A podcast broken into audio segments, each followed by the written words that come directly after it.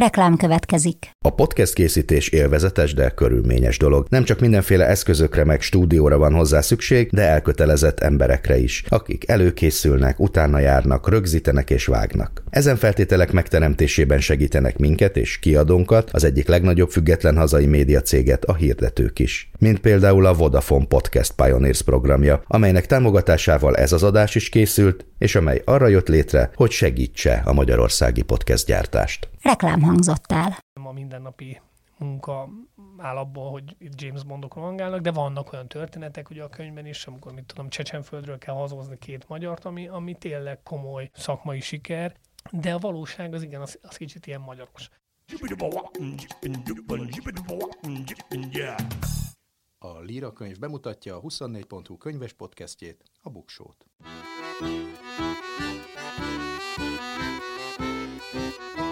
Ez itt a Buksó, olvasásról, könyvekről, mindenféle jóról. Én Nyári Krisztián vagyok.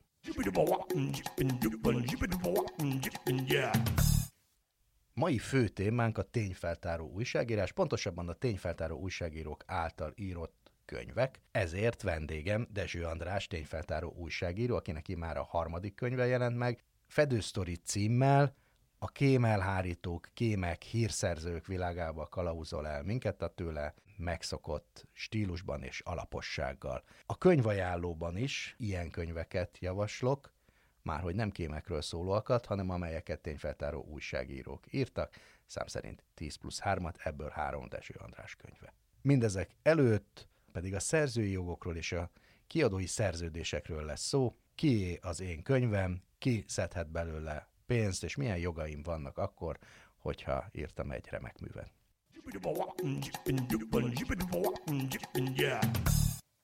Száz év magány. Számok a sorok között, érdekes adatok a könyvek világából. Az előző részekben arról beszéltünk, hogy miféle kéziratok vannak, mi történik egy kiadóban akkor, amikor elviszem a remélt könyvemet, és ott hogyan válik szerzői kéziratból kiadói kézirattá, vagy nyomdai kézirattá. Most egy kicsit ennek a jogi részéről. Kié a könyvem, amit én megírtam, azaz a szerzői jogokról szeretnék egy kicsit beszélni. A szerzői jog az egy külön jogterület, azt részesíti védelemben, aki irodalmi, tudományos vagy művészeti alkotásokat hoz létre, és akkor vannak mindenféle kapcsolódó jogok, ezeknek a felhasználásukhoz kapcsolódó teljesítményeket védi tulajdonképpen a szerzőjogi törvény. Szerzőjogi védelem alatt áll a szerzői művek átdolgozása is, tehát nem csak az eredeti művek, és védelmet biztosít olyan műtípusok esetében, akár a szoftverek, adatbázisok, de azért alapvetően szépirodalmi művek, zeneművek, filmalkotások, képzőművészeti alkotások tartoznak a szerzői jogvédelem alá. Azért érdekes, hogy átdolgozásokat is véd a szerzőjogi törvény, hogyha azoknak szintén van egyéni és eredeti jellege. Tehát, hogyha én írok egy Shakespeare dráma alapján valami eredeti új Rómeó és Júlia történetet, az ugyanúgy szerzői jogvédelem alatt áll. Hogyha még az a mű és jogvédelem alatt áll, ami alapján írom, akkor természetesen eh, meg kell szerezni az eredeti szerzőnek a hozzájárulását is. Az átdolgozás szabályai azok eh, vonatkoznak a fordításra is, az a lényeg, hogy új mű jön létre. Az egyéni jelleg a joggyakorlatban akkor áll fenn, hogyha az adott körülmények között lehetőség van többféle kifejezési módra, és ezek közül a szerző, hogy mondani szokás, egyéni módon valósítja meg, vagy hozza létre ezt a az alkotás. Tehát az eredetiség valami olyasmit jelent, hogy a művet a maga a szerző alkotta meg, és nem egy korábban már létezett műalkotásnak az egyszerű másolásáról vagy feldolgozásáról van szó. Fontos, hogy lényeges különbségek vannak a kontinentális és a angol száz szerzőjogi rendszerek között. A kontinentális rendszer, amihez a magyar szerzőjog is tartozik, sokkal jobban védi a szerzőt, mint, a, mint az angol száz. Egyszerűen azért, mert azt mondja, hogy a, a szerző és a műve között annyira szoros a kapcsolat, hogy ez egy olyan, mint az emberi jog. Ezt, ezt, a, ezt a kapcsolatot kell elismerni. Ennek megfelelően a kontinentális rendszert követő szerzői jog ott a szerző személyhez fűződő jogai sokkal jobban érvényesülnek, és vannak elidegeníthetetlen jogok is, tehát nem lehet például eladni a szerzői jogot, legfeljebb felhasználói szerződéseket lehet kötni, és ilyesmi. Amerikában ez kevésbé érvényesül, így ott egy szerző foghatja és eladhatja egy örök időkre egy művének a szerzői jogát, és az sokkal nagyobb szabadsággal nyúlhatnak hozzá egyébként akár producerek, akár kiadó. Tehát van egy ilyen művem, elvittem a kiadóba, tudom, a, ismerem a szerzői jogaimat, akkor már csak az kell, hogy készüljön egy kiadói szerződés, ami egy polgári jogi szerződés, és ennek azért kell létrehoznia, mert a kiadó csak felhasználója, és nem tulajdonosa az írásműnek. A szerzőjog az kizárólag a szerzőt védi. Ezt is a szerzőjogi törvény határozza meg. Kiadói szerződésről természetesen csak még szerzői jogi oltalom alatt álló művek esetében lehet szó, tehát hogyha egy ilyen már,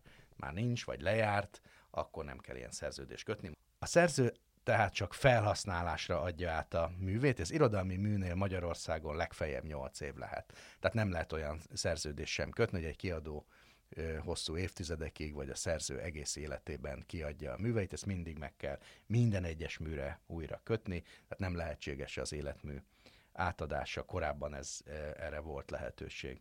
És nagyon alaposan részletezni kell, hogy mire adja a felhasználói jogot. A szerző például a többszöri kiadáshoz hozzájárul-e, vagy e-book kiadáshoz, a fordításról is lemond-e, vagy átadja ezt a jogot a, a kiadónak, a megfilmesítés joga, vagy milyen felmondási jog illeti meg, ez, ezt mind-mind szabályozni kell ebben a szerződésben. Könyvemberünk ezúttal Dezső András. Október 25-én jelent meg könyved Fedősztori címmel.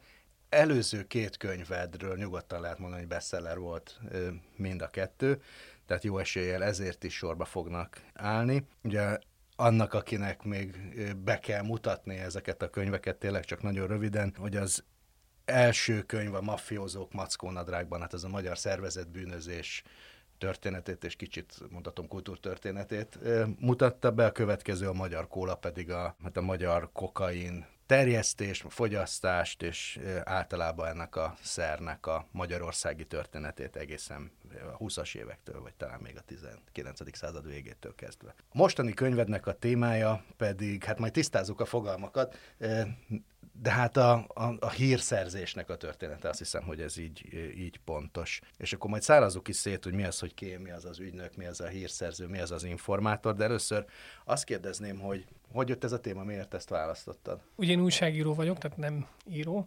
és mint újságíró, hát túlzás, hogy specializálódom, de valami, talán ez a jó szó, hogy bizonyos témákra szakosodom, és jellemzően az alvilág szervezetbűnözés az egyik ilyen főterület, a másik pedig a, hát a titkosszolgálatok világa kémügyek, és ahogy az első könyvemet is az egyik témámról írtam, vagy egyik kedvenc témámról, és a másodikat is, mert hát ugye az szerves, szervesen kapcsolódik ugye a szervezetbűnözéshez, ezért a harmadik könyv, mikor szóba került, hogy na mi legyen a harmadik könyv, akkor úgy adta magát, hogy hát van egy olyan terület, amiről sokat szoktam írni, és akkor valahogy ezt kellene megénekelni, vagy megzenisteni, vagy megírni. Azért ez úgy van, hogyha az embernek van megjelenik három könyve, író-olvasó találkozókra hívják, és mondjuk ilyen műsorokban beszélgetnek vele, akkor előbb-utóbb bele kell törődnie, vagy az író is. É, igen, nyilván úgy értettem, igen, hogy ezek a könyvek azért, persze hát könyvek, és megírtam őket, de, de azért alapvetően a stílus, amit használok, vagy az eszközök, azok, azok az újságírói eszközök, illetve hát olyan szemüvegen keresztül nézem ezeket a történeteket is. Van egyébként különbség a, egy tényfeltáró cikk megírásának a munkamódszerében, meg amikor tudod, hogy ez egy könyv számára készül? A munkamódszerben nincsen, ezért is mondtam, hogy olyan újságírói eszközöket alkalmazok. Annyi nyilván, hogy én a cikkeknél is, tehát az, az érdekes, hogy egy, sokat tanultam a könyvírásból, és, és akkor így igyekszem a cikkeimet is kicsit úgy írni, hogy legalább a felvezetés legyen olyan kicsit olyan regényszerű, könyvszerű, filmszerű. Én inkább filmszerűt mondanék, tehát hogyha nézem a, az, az írásaidat, mindig egy, egy, úgy kezdődik, mint hogy egy jó kriminek el kell kezdődni, hogy látsz egy képet. Igen, igen, tehát nekem, nekem egy ilyen mániám lett az elmúlt időszakban, elmúlt években, hogy, hogy sztorikat próbálok írni. Nyilván egy cikkben nehezebb ugye végigvinni a sztorit, egy könyvben talán könnyebb sztorizgatni, de hogy, de hogy igen, ez ilyen kicsit ilyen hat, mm, tehát egyrészt rokon terület, másrészt így próbálom a könyvben az újságíróeszközöket alkalmazni, mint módszer, de hát írói eszközökkel élni, noha mondom nem tanultam ezt, és nem is tudom, hogy jól csinálom, mert most függetlenül attól, az olvasók persze veszik, meg szeretik, de, de hogy a, a cikkek, inkább az újságírásba tanultam sokat, vagy az újságírásban tudtam átvinni olyan eszközöket, amiket a könyvírásnál tanultam, tehát tényleg ez a filmszerűség. Úgyhogy igazából ennyi, hogy, hogy nekem nagyon fontos, hogy sztorik legyenek, és történetek legyen eleje, vége, és, és olvasmányos legyen, tehát ezek a szempontok. És az újságcikkeknél is ezt vettem észre, hogy am, amit ilyen filmszerűre írok, azt, azt nagyon sokan olvassák, és olyanok is, akik, olyanok is belebotlanak, akik egyébként mondjuk nem e, mindennapi hírfogyasztók. Menjünk egy kicsit bele a témába, aztán majd még a végén hmm. még írásról azért még kérdeznének.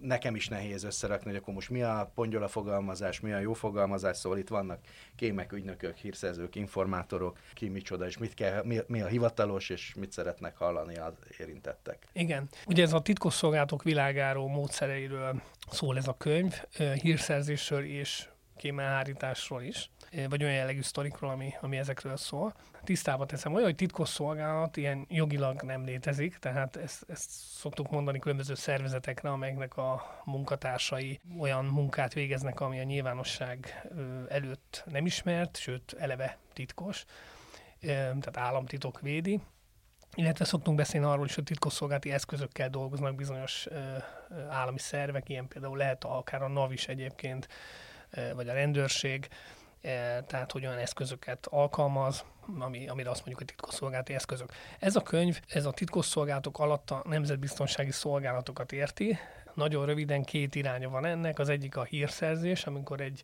amikor egy állam jellemzően külföldön akar titkokhoz hozzáférni Ugye őket hívjuk mind közönségesen kémeknek. Hát igen, de Magyarországon, aki magyar hírszerző, az nem szereti, hogyha lekémezik, tehát ő hírszerző, de igaz, hogy ugyanez az ember már külföldön kémnek számít, és igazából a hírszerzők, a kémek, azok nem úgy dolgoznak, mint a James Bondok, hogy ők maguk nem tudom, kutakodnak a titkok után, hanem megpróbálnak beszervezni olyan embereket, informátorokat, ügynököket, akik nekik szállítják az információt. Tehát mondjuk egy magyar hírszerző elmegy külföldre, felméri, hogy mondjuk energetika területén kik azok az emberek, akik jó források lehetnek, és mondjuk információkhoz juthat, olyan információkhoz, ami fontos a magyar államnak, hogy mondjuk energetikai ügyekben, eh, ha eljár, akkor értesüljön. mondjuk egy kereskedelmi atasé hivatalosan, de valójában ezzel foglalkozik. Így van. Ezt úgy nevezik, hogy diplomáciai fedésben lévő hírszerző. Tehát egy magyar hírszerző, Magyarországon hírszerző, külföldön tulajdonképpen kém.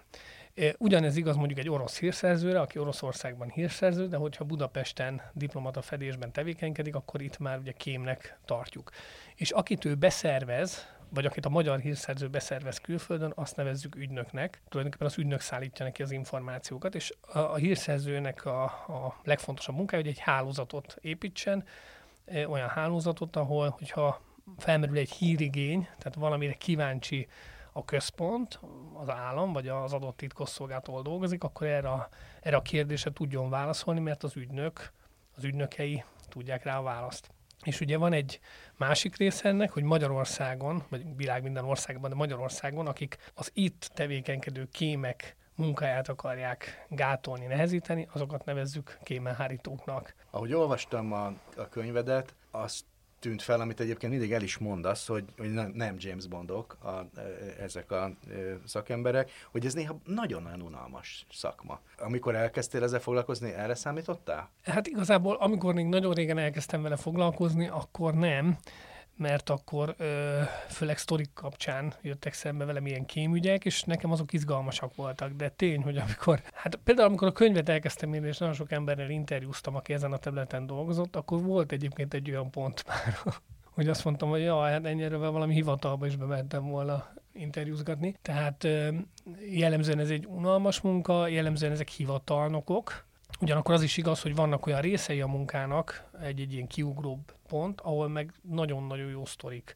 vannak, és olyan, olyan sztorik, amire így nem gondolnánk, hogy hétköznapi emberek, hogy ilyenek megtörténnek. Én kicsit nekem olyan, a horgászat, hogy hosszú-hosszú órákig kell ülni azért a két perc örömért, vagy izgalomért, hogyha az egyáltalán az. De talán az is adja az érdekességét a könyvednek, hogy kiderül, hogy ezek azért elég hétköznapi emberek, tehát hogy járhatjuk úgy a várost, és nézhetjük, hogy bárki tulajdonképpen lehet hírszerző. Például ezek a 70-es években besz- Magyarországon beszervezett CIA ügynökök, akik közül többet is megmutatsz, hát azoknál hétköznapi, kádáribb kisember nincs is. Valószínűleg ez a tökéletes fedés, de, de hogy nekem ez az egyik nagyon érdekes új tapasztalat a könyvedből, hogy minél unalmasabb valaki, annál nagyobb eséllyel ügynök. Így van, ugye ma szeretjük valaki rámondta, hogy ügynök a különböző tevékenységei miatt, hogy ú, hát ő biztos CIA ügynök, ő biztos nem tudom én, soros ügynök. Most a vicc az, hogy ha igazán ügynök lenne, akkor a pont a tevékenysége alapján nem gondolnánk róla. Tehát ez egy, ez egy például akkor nem látogatná az amerikai követséget, meg ugye meg volt tiltva az ügynököknek, hogy akár a közelébe is menjenek, így van. Tehát minél szürkémnek kellett lenni. És kik voltak az interjú alanyait? Beszéltél még aktív hírszerzőkkel, vagy inkább már pályáhagyókkal? Amikor a a mafiózos könyvet csináltad, akkor mondtad, hogy a bűnözők kifejezetten örömmel nyilatkoztak neked, mert hát ez egy életinterjú is volt, meg volt mivel dicsekedni, meg hát ha már te megírtad, akkor valószínűleg ez már egy tudott dolog, leülték, eh, túl voltak rajta, de egy hírszerző alapesetben sosem üli le, tehát hogy az örökké benne van. Eh, nem, eh, nehezebb volt ez ebből a szempontból? Ebből a szempontból nehezebb volt, ugye nekik a munkájukhoz hozzátartozott, hogy titokban kell tartani. Ez persze nem jelenti azt, hogy ne lettek volna olyan történetek, amelyek hírszerző vagy, vagy titkosszolgálati körökben ne lettek volna ismertek. Tehát ez úgy működik, van is erre egy szó, hogy fecsegnek. Tehát, hogy vannak olyan történetek, amiket ugye elmondanak házon belül, elvileg nem mondhatnának el, de valami akár részletet, akár utalásokat tesznek rá, vagy később, amikor elhagyják a szervezetet, akkor beszélnek már egymás között sörözés közben, és azért ezek a történetek sokszor így ki, kijönnek ebből a térből, tehát, hogy mondjuk akár az ezzel témával foglalkozó újságírókhoz eljutnak, akár úgy, hogy beszélgettem mondjuk interjú alanyokkal, és, és akkor kiderült, hogy tehát meglepődtek, hogy na már hallottam azt a történetet, igen, mert beszéltem előtte másokkal, tehát hogy ebbe a szűk, vagy kis közösségben azért terjengenek a sztorik, de tény, hogy, hogy zárkózottabbak. Egyébként nem aktív titkosszolgálati szakemberekkel beszélgettem, nem lehetett volna a könyvet megírni úgy, hogy aktívakkal, már csak Mert azért sem... államtitok birtokában. Hát egyrészt ők nem is beszélnének, másrészt pedig ö, ö, hát vagy akár dezinformáltak volna, tehát értelemszerűen egy aktív titkosszolga az nem beszélhet, nem egy önálló entitás, hogy azt mond, amit akar, úgyhogy az, az ki volt zárva, hogy Azért ez a veszély egy inaktívnál is előkerülhet, hogy valamiért dezinformálni akar, vagy, vagy üzenhet rajtad keresztül. Tehát, hogy tulajdonképpen mindig ott kell, legyen a fejedbe, ha jól értem, hogy egy eszköz is lehet. Így van, bár mondjuk arra figyeltem, hogy itt ugye egyrészt történetek voltak benne, amelyeket azért ilyen-olyan módon lehetett ellenőrizni. Másrészt módszerekről kérdeztem nagyon sokszor őket általánosabb dolgokról, lényegében az ő kis világukról. És például olyat csináltam, hogy volt egy interjú, utána volt egy másik, és akkor anélkül, hogy tudtam volna a másik, hogy az az információ származik, elolvastattam vele, hogy mit gondol erről, és akkor tudom, azt mondta, hogy hát igen, ez így volt, akkor például tudtam, hogy ja, igen, hát akkor az, az a másik, tehát ki, meg tudtam erősíteni úgymond egy másik forrással. Ez lehet akár módszerekre vonatkozó információ is, tehát nem egy konkrét információ, hanem hogy, hogy próbáltam így a különböző forrásokat is egymással ellenőrizgetni. Olyan forrásokról beszélek, akik egyébként mondjuk nem dolgoztak együtt, talán nem is egy korúak, és nem is egy szervezetnél voltak. Igen, hogy az az érdekes, hogy, besz- hogy szó van a nagyon mai történetekről is, meg hát a, a, az állampárti múltról, annál sokkal messzebb most nem mész, tehát hogy ez nagyjából a 20. század közepétől kezdődik ez a, ez a könyv ezekkel az állampárti ügynökökkel hogy kerültél kapcsolatba? Hát a történeti levéltáron keresztül. Ez egy, ez egy érdekes dolog. Én ismertem az egyiküket, vagy ismerem. Ismertem úgy van, hogy múlt időben nagyon régen én tanultam nyelvet a, az egyik érintetnél, és most kifejezetten csak és kizárólag a dosszék alapján dolgoztam fel ezeket a történeteket. Itt ugye két történet van, Rimner Gábor egykori kémügye, aki a CIA-nak lett az ügynök egész fiatalon, 18 évesen, illetve Halmi Zoltánnak, aki már nem él. Halmi Zoltán pedig egy külkereskedő volt, egy állami alkalmazott, és ugyanúgy a 70-es években Kolumbiában a CIA beszervezte. Mind a kettő börtönben ült, és a rendszerváltás után ugye, amikor kiszabadultak, a rendszerváltáskor szabadultak, kegyelmet ugyan nem kaptak, de kiengedték őket a börtönből, és ők végig azért harcoltak, Halmi Zoltán úgymond a haláláig, hogy rehabilitálják őket, mondván, hogy ők a... Ők voltak a jó oldalon. Ők voltak a jó oldalon, így van. És ez egy ilyen érdekes vita volt, ami a mai napig nem zárult le, igazából egyik kormány sem rehabilitálta őket. Ugyanakkor ők végig arról beszéltek, hogy, hogy ő mennyire sokat tettek azért, hogy a kommunista rendszer úgymond összedőjön, úgy, mint, mint kémek, és ezért volt érdekes nyilván a levéltárban megnézni a, ezeknek az ügyeknek a az anyagait, és hát ott kirajzolódtak olyan történetek, amelyek, ugye, ahogy mondod, nagyon hétköznapiak, és aztán az olvasó el tudja dönteni, hogy ezek az információk, amik eljutottak mondjuk az amerikaiakhoz, ezek mennyire járultak és hozzá. nagyon fontos morális kérdések, hogy addig ugye lehet mondani, hogy a kommunizmus ellen harcolt, még ki nem derül, hogy egyébként pénzt is kapott érte, akkor most a sok vagy kevés, tehát, hogy, hogy ezért is volt érdekes olvasni, mert, mert ezek ezért ilyen alapdilemmák, hogy akkor most ki harcol, és ki az, akit megfizetnek. Igen, valamit. én ebben nem is akartam állásfoglalni, nem is, igen, nem is nagyon tudok. És hát persze az is egy morális dilemma, hogy vajon mennyire ítélhető, ez, ítélhető el, hogyha valaki azt mondja, hogy na hát akkor is mondjuk nem jó dolog, amit csinált, mondjuk egy 18 éves fiatal, aki még igazából azt se tudja, hogy Magyarország mi fánterem, mert Szudánban élt, élt el a fiatal élet, gyerekkori életét, hm, és vajon mennyire volt etikus ilyen fiatalon valakit beszervezni és hazaküldeni, egy, visz, kitenni egy nagy veszélynek. Valami nagyon olcsó kémfilmben. Igen, igen, tehát hogy, hogy, de ezekre nagyon tudatosan nem is akartam választ adni ezekre a kérdésekre, talán az olvasó így ki tudja alakítani a saját kis véleményét róla. Ugye szó van ezekről a diplomáciai fedésben dolgozó hírszerzőkről, meg azokról, akik, nem tudom, hogy hívják ezt, akik teljes fedésben vannak. Igen, illegális hírszerzők. Tehát akikről úgy lehet olvasni, hogy Amerikában 30 év után lebukik orosz ügynök, és kiderül, teljesen be van épülve mi történt azokkal, akik Magyarország ilyen teljes fedésben dolgozó ügynökei voltak? Engem ez érdekelt a legjobban egyébként. Eh, tehát olyan emberekről van szó, akik, akik átlettek telepítve egy másik országba, és az volt a feladatuk, hogy váljanak másik emberré. Úgy, hogy a sok esetben a családjuk, a saját kinti családjuk, vagy új családjuk sem tudta, hogy ők valójában milyen nemzetiségűek is egyáltalán mi a valódi munkájuk. Ezek az emberek a rendszerváltás után hát egy ilyen légüres térbe kerültek.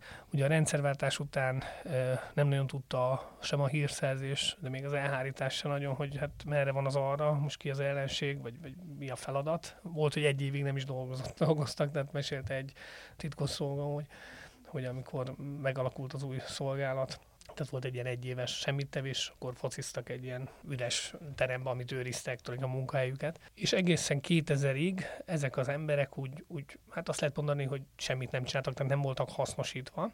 2000-ben az első Fidesz kormány alatt eh, jelezte ezt a titkosszolgált akkori igazgatója, a hírszerzés akkori igazgatója a, a politikai vezetésnek, hogy hát vannak itt emberek, akik, akiknek fizetünk, e, tehát kapnak fizetést, de hát igazából nem csinálnak semmit. És akkor volt egy olyan döntés, hogy, hogy ezt a szövetségeseinknél ráadásul. Igen, ráadásul a szövetségeseink, és hogy akkor ezt a hálózatot számolják fel. Ami egyébként utólag azt mondják, hogy egy nagy hiba volt, mert olyan emberekről beszélünk, akiknek egy része vagy egy jelentős része nagyon komoly pályát futott be külföldön, tehát komoly helyekre került. Hallottam olyan emberről, aki például a NATO-ban magas rangú pozícióba került. Tehát, hogy egy ilyen kapcsolatrendszer azért például a napjainkban nagyon-nagyon jó jönne a magyar államnak. Ugye szó van a könyvben az ipari kémekről is, ami hát a szocializmusban egy egyszerű dolog, mert ugyanazok voltak az ipari kémek, akik a kémek, hiszen a, a, a megrendelő is ugyanaz volt a magyar állam, de azért egy versenypiacon ez kicsit más, mert akkor már feltétlenül kell, hogy az állam is ott legyen, hogy azokkal, akik ipari kémkedtek, mi lett? Vagy ez, hogy ma, ma például van-e ilyen, vagy hogy történik? Hát ugye ma is, hogy mondjam, vannak olyan titkok, amik ipari kémkedéssel kapcsolatos, kapcsolatos és ipari kémek akarják megtudni, és a magyar államnak védenie kell azokat a magyar érdekeltségeket, ahol ilyen titkok lehetnek, tehát hozzátartozik a magyar titkosszolgálatoknak a munkájához, hogy ezeket, ezekhez a titkokhoz idegen ne férhessen hozzá. A, a kommunizmusban egyébként nagyon érdekes volt, mert ott ott, ott ugye voltak olyan termékek, amiket nem lehetett behozni, tehát ezek a kokomlistás termékek, és ott például a hírszerzésnek az egyik feladata volt, hogy ezeket a technológiákat ellopja. És például a Tomi mosópor, amit ugye ismertünk, az, az egy titkosszolgálati munka eredménye tulajdonképpen.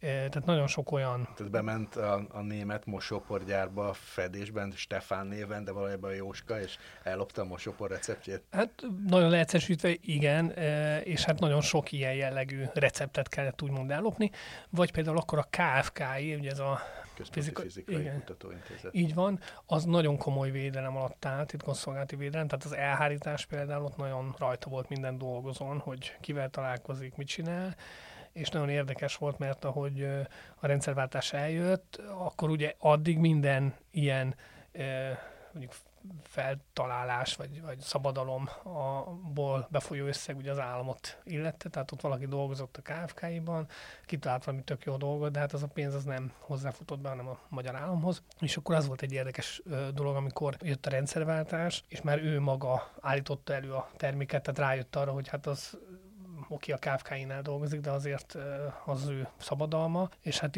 ebben a pillanatban is meg volt zavarodva a titkosszolgálat, hogy most hú, most ő eladhatja, eladhatja, nem adhatja el, aztán persze eladhatta, tehát mindenki a saját szabadalmával később azt csinált, amit akart. De hogy alapvetően igen, ez a magyar állam feladata ezeket az érdekeket védeni. Például a nagyobb cégeket, mint a, a MOL, azokat segíteni is kell abban, hogy mondjuk a nemzetközi piacon mozogni tudjanak, olyan információkhoz tudjanak jutni, tehát egy ilyen nemzetgazdasági érdek, vagy akár a földgázzal kapcsolatos ügyletek. Több pontja is van a könyvnek, amikor, amikor kiderül, hogy egy olyan ügyről beszélnek, aminek egy része vagy egy szála még ma is védett államtitok. Ezeket olyankor sejtett, hogy mi benne a titok, vagy vagy, vagy akkor nem is kutatod, vagy egyszerűen csak azért nem írod meg, mert államtitok, de amúgy kitalálható. Volt olyan történet, amit, ö, tehát amit megtudtam teljesen, de nem írtam meg egy részét pontosan amiatt, hogy ne legyen baj a forrásoknak, tehát már túl, túl rizikós lett volna. És ö, például ez a 70-es években játszódó két kémügyből volt olyan információ, ami a mai napig államtitok.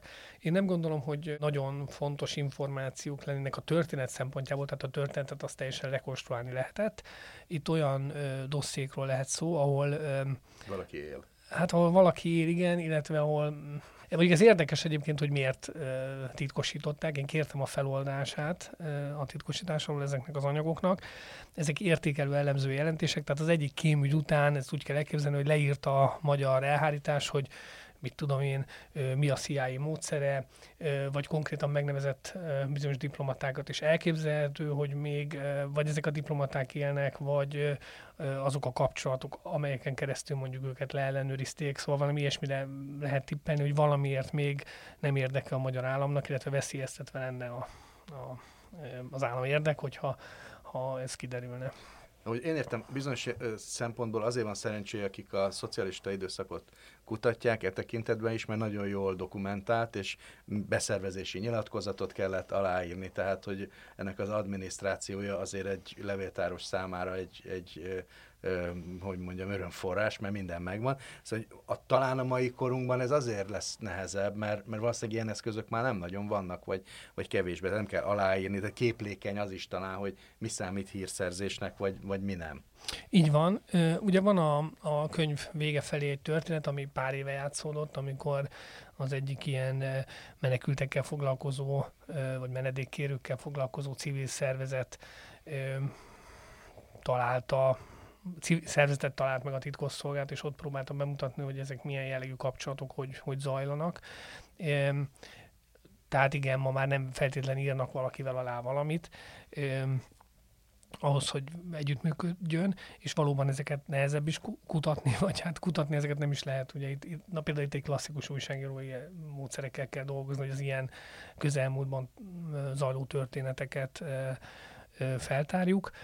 Úgyhogy ilyen értelemben valóban ez képlékenyebb. Ugyanakkor, ami érdekes, hogy miközben nagyon digitálissá vált ugye a világunk, amiről azt gondoljuk, hogy mi kiszolgáltatottabb, lett, kiszolgáltatottabbak lettünk a különféle titkosszolgálatoknak, és most nem csak a magyarra gondolok, de mondjuk a kínai szolgálatok, az orosz szolgálatokra, hiszen rengeteg adatot gyűjtenek rólunk, vagy gondoljunk csak a Pegasus ügyre.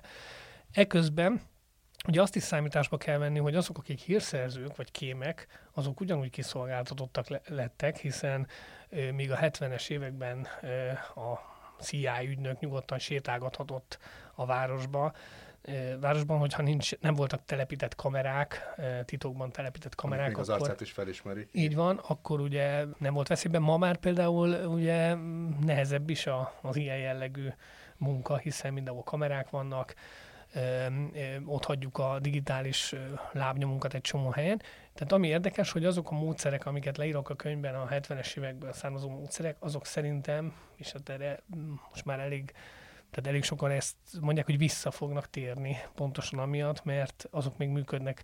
Tehát ha valaki kézzel ír valamit, főleg úgy, hogy utána eltűnik vagy különböző jeleket hagy egy fatörzsnél, akkor azt hát nehezebben lehet ugye géppel, géppel lekövetni. Igen, ennek a másik oldala pedig az, hogy ott is egy korszakváltás van, hogy azért algoritmusok meg szoftverek kémkednek utánunk, és akkor persze adódik a kérdés, hogy el fognak tűnni ezek a humán hírszerzők, és gépek végzik majd? Ez úgy van, hogy mindig, tehát végig a hírszerzés története mindig arról szólt, vagy akár az elhárításé, mert ott is ugye információt kell szerezni ahhoz, hogy kiderítsük, hogy ki a kém. Mindig arról szólt, hogy hogy most akkor a humán hírszerzés a jobb, vagy a technológiai. Ez mindig így volt. És mindig volt egy ilyen versengés. James, James Bondon is így volt. Igen, és mindig ment egy ilyen versengés, és akkor például 2001. szeptember 11-e után elindult az, hogy minden ilyen technológia, amerikai oldalára, hogy minden elment a technológiaira, hogy műholdak, meg mit tudom én, ilyen drónok, meg mindenféle ilyen technológiai eh, dolog, ami, amivel segítették a, a munkájukat. Majd jött például a koronavírus járvány, amikor ugye az amerikai elnök azt mondta, hogy jó, akkor a CIA derítse ki, hogy most denevértől van, vagy nem tudom milyen állattól, vagy, vagy egy laborban ö, ö, állították elő. És a CIA szétette a kezét, hogy hát nem tudja. És valójában pontosan az a baj, hogy ez is megmutatja, hogy a technológiai hírszerzésnek van egy ilyen limitje, egy ilyen korlátja, mert egyszerűen nincsenek már amerikai ügynökök olyan számban Kínában, akik humán hírszerzés vonalon tudnának információkat szállítani, már pedig egy ilyen információ megszerzése például, hát valószínű, hogy csak humán vonalon, tehát ügynöki, beépített ügynöki vonalon működne. És, és ezért most sokan azt mondják, hogy na, hát akkor ennyit a technológiai hírszerzésről, rá kell térnünk a humán hírszerzésre, tehát mindig megy egy ilyen, egyszer az egyik lesz előnyben, aztán a másik, de szerintem nem inkább azt mondom, hogy hogy egészen biztos vagyok benne, hogy emberi hírszerzés nélkül, humán hírszerzés nélkül nem lehet már jól dolgozni. Is, az információt valakinek aztán értékelnie kell, meg feldolgozni. Hát már csak azért is, de magára arra gondolok, hogy amikor az információt beszerzi az ember, mondok egy nagyon egyszerű példát, ugye akár bűnözőkről van szó, akár terroristákról, kémekről, nem beszélnek telefonon, és nyilván ki vannak arra képezve, hogy ne nagyon hagyjanak maguk után digitális nyomokat. A fontosabb dolgokat személyesen beszélik meg tehát mondjuk egy szervezetbűnözői körben a Pegasus persze jó hangzik, hogy a Pegasusszal mondjuk egy kém szoftverrel rájuk dolgozunk, de de ott nagyon súlyosat kell hibázni mondjuk egy bűnözőnek, hogy a telefonja mondjuk nála legyen egy fontos találkozónál. Viszont, hogyha mondjuk beépítjük a sofőrjét, vagy egy közeli barátnőjét, barátját ügynöknek, akkor sokkal többet meg fogunk tudni róla, mint hogyha a telefonját hallgatnánk le. A Pegasus ügyről külön írsz ebben a a könyvben, ami valószínűleg csak úgy lehetett, hogy már írtad a könyvet, amikor ez jött, és, és kínálta magát ez a, ez a téma, hogy újságírókat is megfigyeltek. Ez így volt, hogy átírt, át kellett írned a, a, ami a történelem átírta a könyvet? Nem, igazából erről kicsit korábban tudomást szereztem, tehát még mielőtt nyilvánosságra került a történet, de hogy tulajdonképpen ö, ö, már még írtam a könyvet, amikor volt a Pegasus, úgyhogy teljesen egyértelmű volt, hogy bekerül a könyvbe. Nyilván egy kontextust akartam neki adni, hogy valójában kicsit kiragadjuk a, ebből a Magyarországból, és megnézzük, hogy valójában milyen úgymond nemzetközi játszmák, vagy, vagy ilyen geopolitikai játszmák részese ez a történet, és nem annyira ezt a magyar vonalat vinni benne, tehát hogy na akkor most miért pont magyar újságírókat meg nem tudom értelmiségieket figyeltek meg vele, hanem hogy egyáltalán hogy került a piacra egy ilyen szoftver, és mi volt ennek a lényege. A könyvnek a, hát mondjam, hogy az epilógus az utolsó fejez, rövidke fejezete egy ilyen fiaskóról szól, ami azért megmutatja, hogy hát pont, hogy mondjuk az emberi része az, az, az mennyire fontos lehet. Ugye, hogy egy, ha jól emlékszem, brit társ szolgálatnak kellett volna segíteni a magyaroknak megfigyelni egy terrorista célszemét itt Budapesten, és nyomát vesztették azért, mert éppen fusisztak a, a dolgozók, tehát éppen egy hűtlen férjet figyeltek meg a saját szakálukra valahol.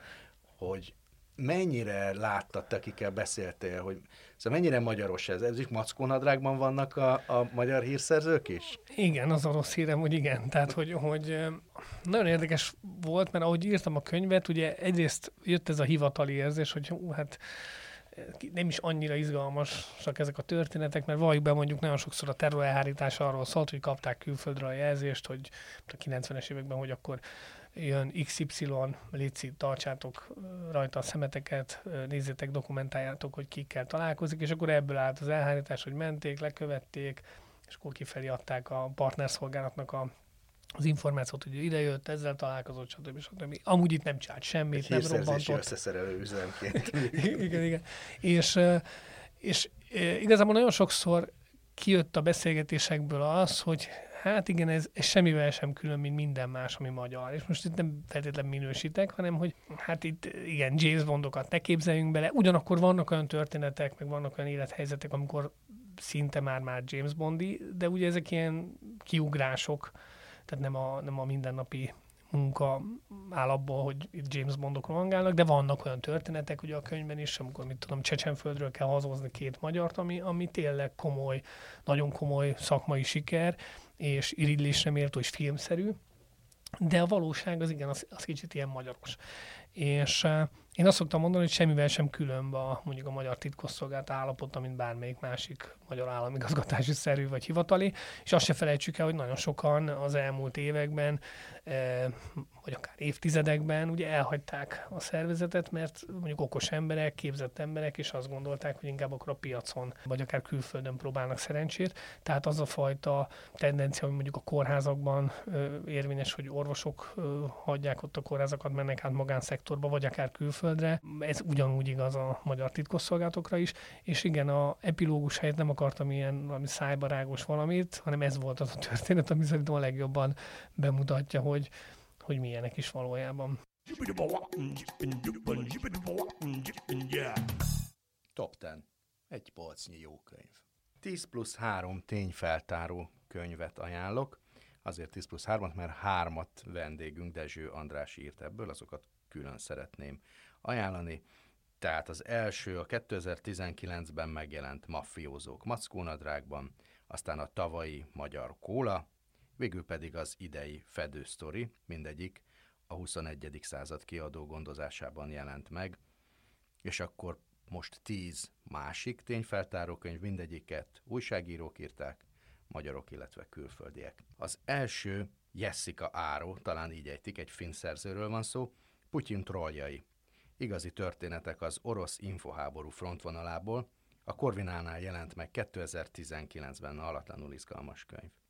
Következő Barak Dávid, egy felvidéki magyar újságíró, elásott igazság, a Dunaszerdehai maffia felemelkedése és bukása. Ennek az első kiadása 2019-ben jelent meg a Book and Goods nevű kiadónál, és idén pedig egy fotókkal bővített kiadás látott napvilágot ugyanott.